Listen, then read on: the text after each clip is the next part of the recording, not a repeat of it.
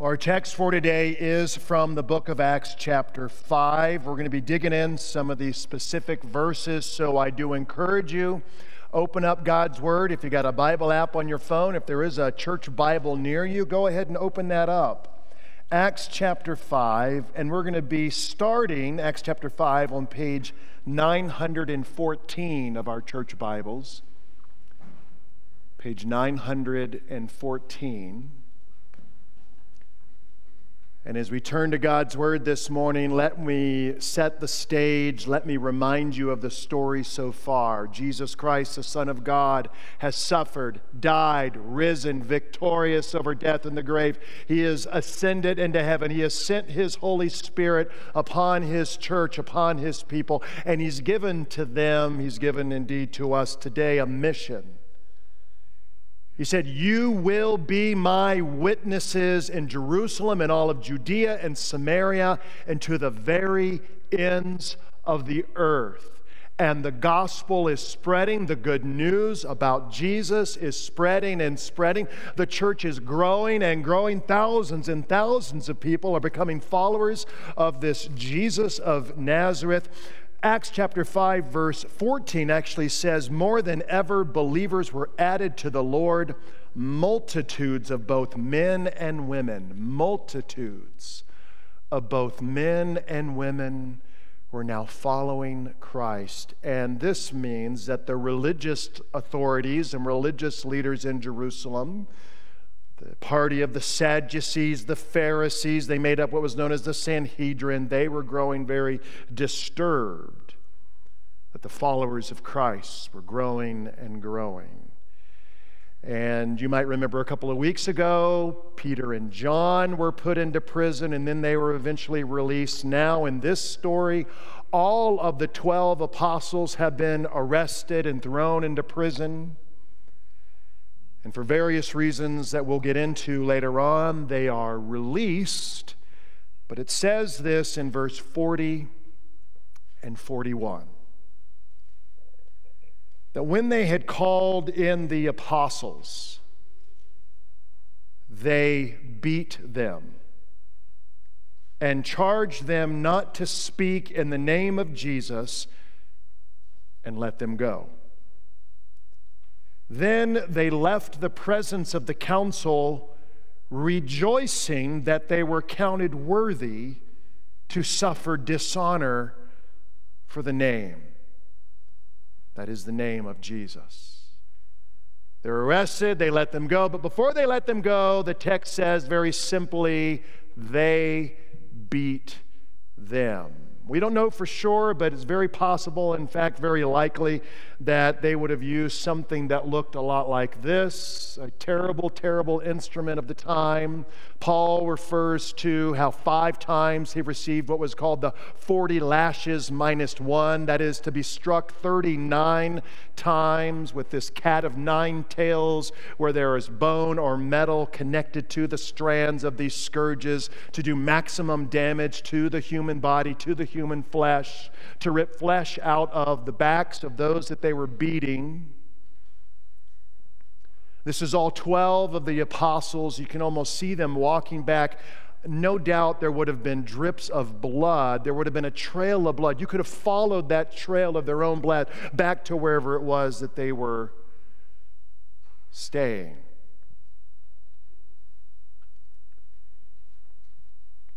But Then it says again that they left the presence of the council doing what? Rejoicing that they were counted worthy to suffer dishonor for the name of Jesus Christ. Now, they're not crazy and they're not like enjoying the physical torment and pain, of course not. But in this, they see some kind of purpose and mission and even connected to the very dishonor and the sufferings of Christ Himself. But still, the question is for us how were they able to do this?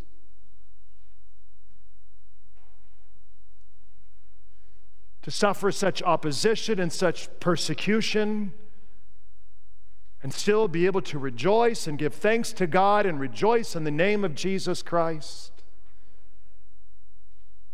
Where did this strength, where does this courage come from? Now, we might be tempted to think 2,000 years later. That's because they, unlike us, they got to be with Jesus. They got to see Jesus face to face. I mean, they were there when he was arrested, and they were there during his earthly ministry, and they saw him raise Lazarus from the grave. They saw his miracles, and he walked on water, and he fed the 5,000. And they saw the empty tomb, and they saw the living Jesus Christ, and the nail marks in his hands, and the wounds in his side. And we think to ourselves today, of course, I wouldn't be afraid of anything. If I could see the living Jesus Christ, if I could have been there during the resurrection, I would go out there rejoicing as well. But you're forgetting, do you remember what Jesus said to Thomas, as we call him doubting Thomas, who reached out his hand and touched the very wounds of Christ? He said, Thomas, do you believe because you have seen? Blessed are those who have not seen and yet have believed. Blessed are those who have not seen and yet have believed. Jesus didn't say, Better are those who have uh, believed and yet have not seen. You know, sometimes you think, well, yeah, we're better than they were. We still believe and we haven't been able to see them. Jesus said, Blessed are those. He means that we today who have not seen Jesus actually have received an even greater blessing than those who were the eyewitnesses of his own resurrection. Now, that seems counterintuitive and maybe hard to believe. But you remember Jesus said of the Holy Spirit that he was going to send, he said, It is better for you that I go away, for when I go, I will send the counselor, I'll send the helper, I'm going to send the Holy Spirit to you. It's better that I go away, Jesus said. Perhaps we're also forgetting the thousands and thousands of Christians the generation after the apostles, Christians who never saw Jesus and yet believed, and all of the suffering, all of the persecution that they endured. This is just a fact of history of the Roman Empire, and Christians led into the Roman Colosseum and into the Roman uh, location where all of these terrible things would take place and the wild beasts and animals that would come. And again, it is recorded that at times Christians would be singing hymns of praise to God there in the Roman arena. And if we wonder how in the world they could possibly do these things, perhaps we're also forgetting there are 360 million Christians in the world today who live in countries and in regions of the world where persecution is considered, quote unquote, significant that just last year, close to 6,000 of our brothers and sisters were murdered for the sake of their faith in Jesus Christ. And last year, 5,000 church buildings were destroyed. And yet, still they believe, and still the gospel goes and it spreads. How? How can we have that same type of courage and faith? Well, it's because we have today the exact same thing they had and really needed 2,000 years ago. We have the exact same thing that they had, and it's what we see described here in verses 19 and 20 of the text, if you're following along. The 12 apostles have been arrested and they've been put in prison. But it says in verse 19 that during the night, an angel of the Lord opened the prison doors and brought them out and said, Go stand in the temple and speak to the people all the words of this life. And when they heard this, they entered the temple at daybreak and began to teach. Now, look, again, supernatural thing. The angel comes, he lets them go. But they're out of prison. I, maybe you're different than me, but if I'm these apostles and I'm out of prison, the angel said, I want you to go back to the temple and tell them all the words of this life. He didn't say when, didn't say it had to be right away. I mean, they could have slinked off and kind of you know, gathered their wits about them and maybe came back in another time when, when the pressure was off. But no, it says when, at what time of day? At daybreak. As soon as they possibly could, they were back there. Again, this faith and this courage. Where does it come from? It says they were to speak to all of the people all of the words of this life, the power of the Word of God. And specifically, it says the words of this life, capital L in my English translation, life. Now, the Greek word here for life is not the Greek word bios, by which we get words like biology, which speaks of our physical life. The Greek word here for life is the Greek word zoe, where we get the name Zoe. We were going to name our, we thought about naming our daughter Zoe, but we had a friend's name whose daughter name was Chloe, so we thought Chloe and Zoe too cutesy. But Zoe isn't just our physical life, but it is indeed our eternal life. It is that deep spiritual life. It's what we call here at Our Father extraordinary life. Extraordinary life in Christ. Ordinary people, extraordinary life. Zoe life. It's the life that you were made for, it's the life you were designed by God to have, to experience, to enjoy. It's the life that we had in the garden all those years ago. Perfect love and communion with God, perfect love and communion with one another, and all of this world healed, perfect, and, and, and, and harmonious in every way. And it's that Zoe life, that extraordinary life that we lost, and it's that same life that one day we will have again in all of its fullness because of the death and the resurrection and the reigning and ruling and the second coming of God, the second coming of Christ to this world. We will have that life, that Zoe life, the life that you were meant for and made for once again. And until that time, we can begin to have, at least in part, to experience, to have a taste. When you come for communion, you take the bread and the wine, the very presence of Christ, his body and blood. You take a sip and a taste of the future life into your life right now. It's just a taste of it, but it's a real taste. This is what they had. Now, I want to show you a picture of a friend of mine. That is Edge, the golden retriever who does not retrieve. But as you can see from his t shirt, he's a big fan of our Ride the River and our student ministry here at Our Father. This is Edge. We love our dog, and I sometimes I look at him and look how happy he is. And as long as he gets his meal in the morning, he gets his food in the evening, and he sits at our dinner table, and he knows that if he sits right at my feet, I'll give him just a little tiny bit of whatever meat we might have, maybe three times during the meal. If I rub his tummy and I scratch him behind the ears, and if he can go outside every so often and try to carry around the biggest stick he can find, he's great. His life is great. I am jealous of my own dog at times. When I see him lying there without a care in the world, he's not worried about the past, he's got no shame about the past, he has no worries about the future. Why? Because my dog, Edge, has not been made in the image of God. And as much as I love him, and who knows what will happen in the new heavens and the new earth, okay? But Edge was not intended, made, or designed for this Zoe life, real life.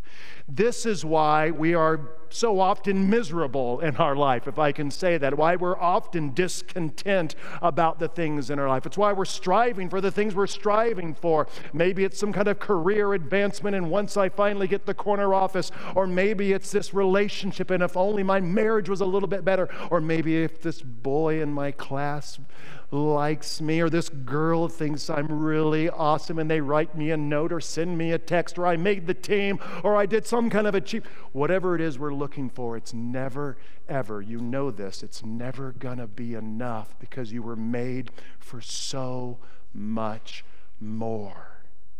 So much more.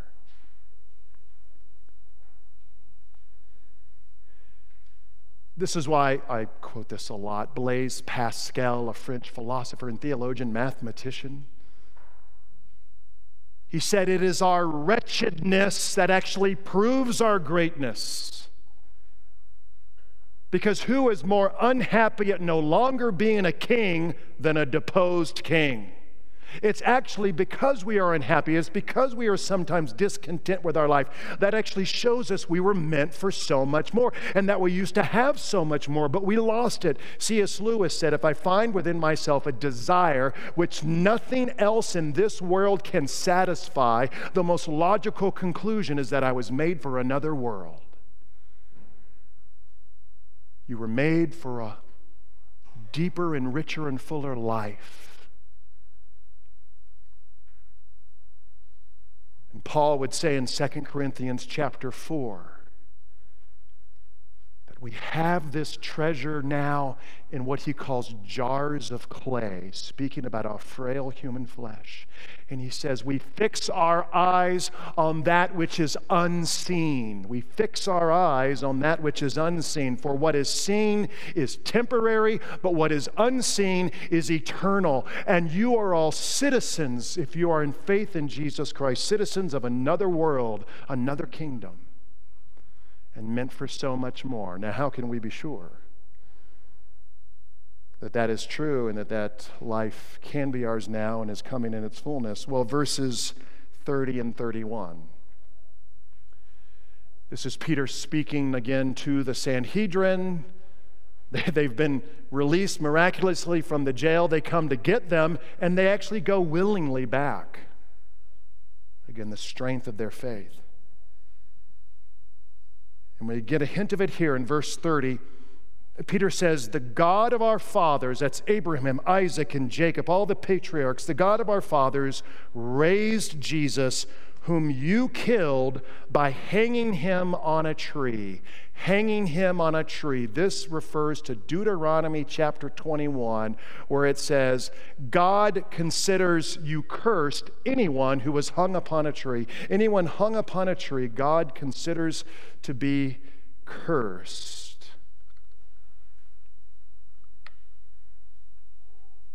The God the Father considered his own Son to be cursed, and indeed was cursed as he hung upon the tree of the cross,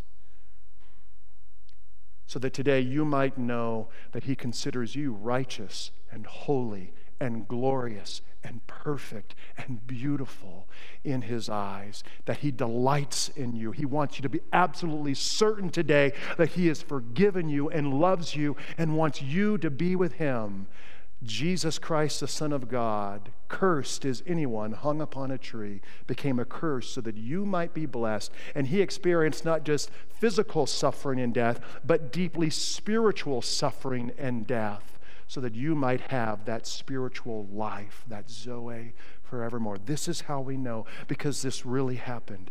And it goes on to say in verse 31 that God, then, God the Father, exalted Christ at his right hand as leader and as Savior to give repentance to Israel and forgiveness of sins. God exalted him to his right hand, the position of all power and all authority.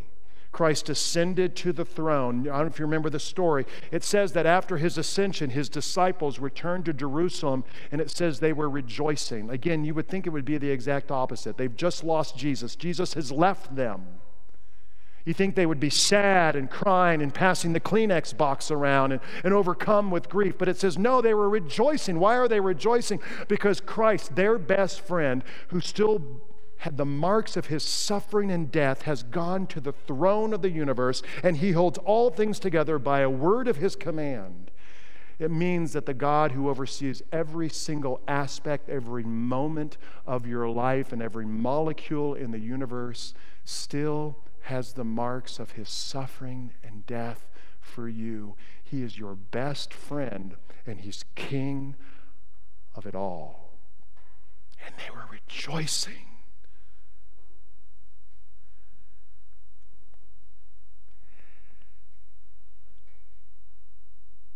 And this Pharisee, I don't remember from Pastor Micah's reading, there was this Pharisee who stood up. They had arrested the 12 and they had brought them back. And this uh, Pharisee named Gamaliel. And Gamaliel says something really profound. He says, Look, if these guys and what they're up to is of a human, human thing, it's going to fail. But if it is of God, he said, it cannot be stopped. It cannot be stopped. In 70 AD, the Roman Empire destroys the temple in Jerusalem, and the Sanhedrin is no more. And the Sadducees and the Pharisees are no more. And in just a little over 200 years, Christianity becomes the dominant force in the entire Roman Empire, taking over the entire known world at the time in just a little over 200 years. And how did that happen? It wasn't through a military, it wasn't through a sword, it wasn't through coercion, it wasn't forced. What happened? How did it happen? It was through the word of this life. It was simply one person telling another person in one house, sharing it with another house, and one family to another family, and it spread throughout the entire world. And millions and millions of people were caught up into this love and into this extraordinary Zoe life. And it happened by telling the story of Jesus. Now, as we wrap up here, I don't know if you noticed this. If you, uh, you wouldn't really notice it unless you were really closely reading the book of Acts. This uh, kind of sermon of Peter, he says, The God of our fathers raised Jesus, whom you killed by hanging him on a tree, and God exalted him to the right hand, etc. This is almost word for word, this is the exact same thing that Peter said in chapter 2 of the book of Acts on the day of Pentecost. It's the same sermon he preached on Acts chapter 3 when he was standing before this same group, the Sanhedrin. It's the same sermon that he preached in Acts chapter 4. And lo and behold, if it isn't the exact same sermon that he's preaching here in Acts chapter 5, come on, Peter, get some new material. It's like one of Pastor Abel's sermons. Same thing all the time.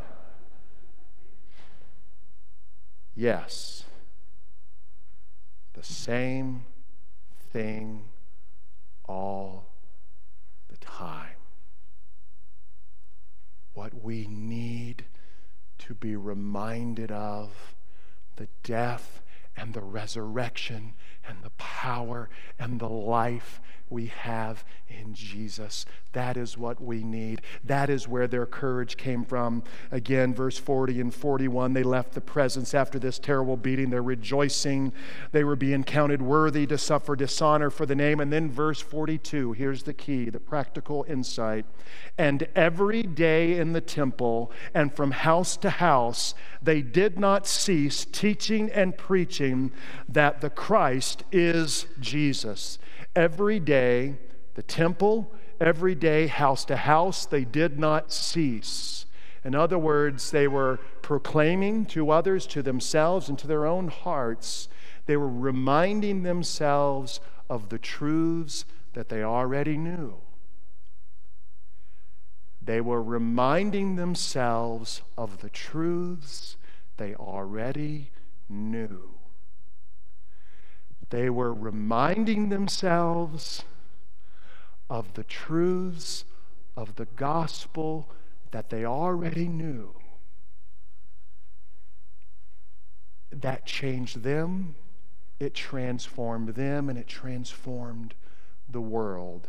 And I leave you with this quote from Martin Luther. This is part of a letter that he wrote to a member of his church in Wittenberg, Germany. Luther said, The highest of all God's commands is this that we ever hold up before our eyes the image of his dear Son, our Lord Jesus Christ. He must daily be to our hearts the perfect mirror in which we behold how much God loves us and how well, in His infinite goodness as a faithful God, He is grandly cared for us, in that He gave His dear Son for us. Do not, do not let this mirror and throne of grace be torn away from before your eyes to hold the image of Christ on the cross, bleeding and dying for you, and the image of his empty tomb and of his glorious face. Do not let that be torn away from your eyes. We need to be reminded every day of the truths I pray that you already know. Hold thou thy cross before my closing eyes. Shine through the gloom and point me to the skies. I pray not just words that happens at the end of our life when we breathe our final breath, but every day, hold thou thy cross before my eyes. It shines through the gloom and points us to that life the life you were meant for, that we had, that we're going to have again in fullness, that you have even now, today, in Jesus. For there's no other name under heaven by which we must be saved. It's Jesus Christ and Christ alone. To him be all the glory. Amen.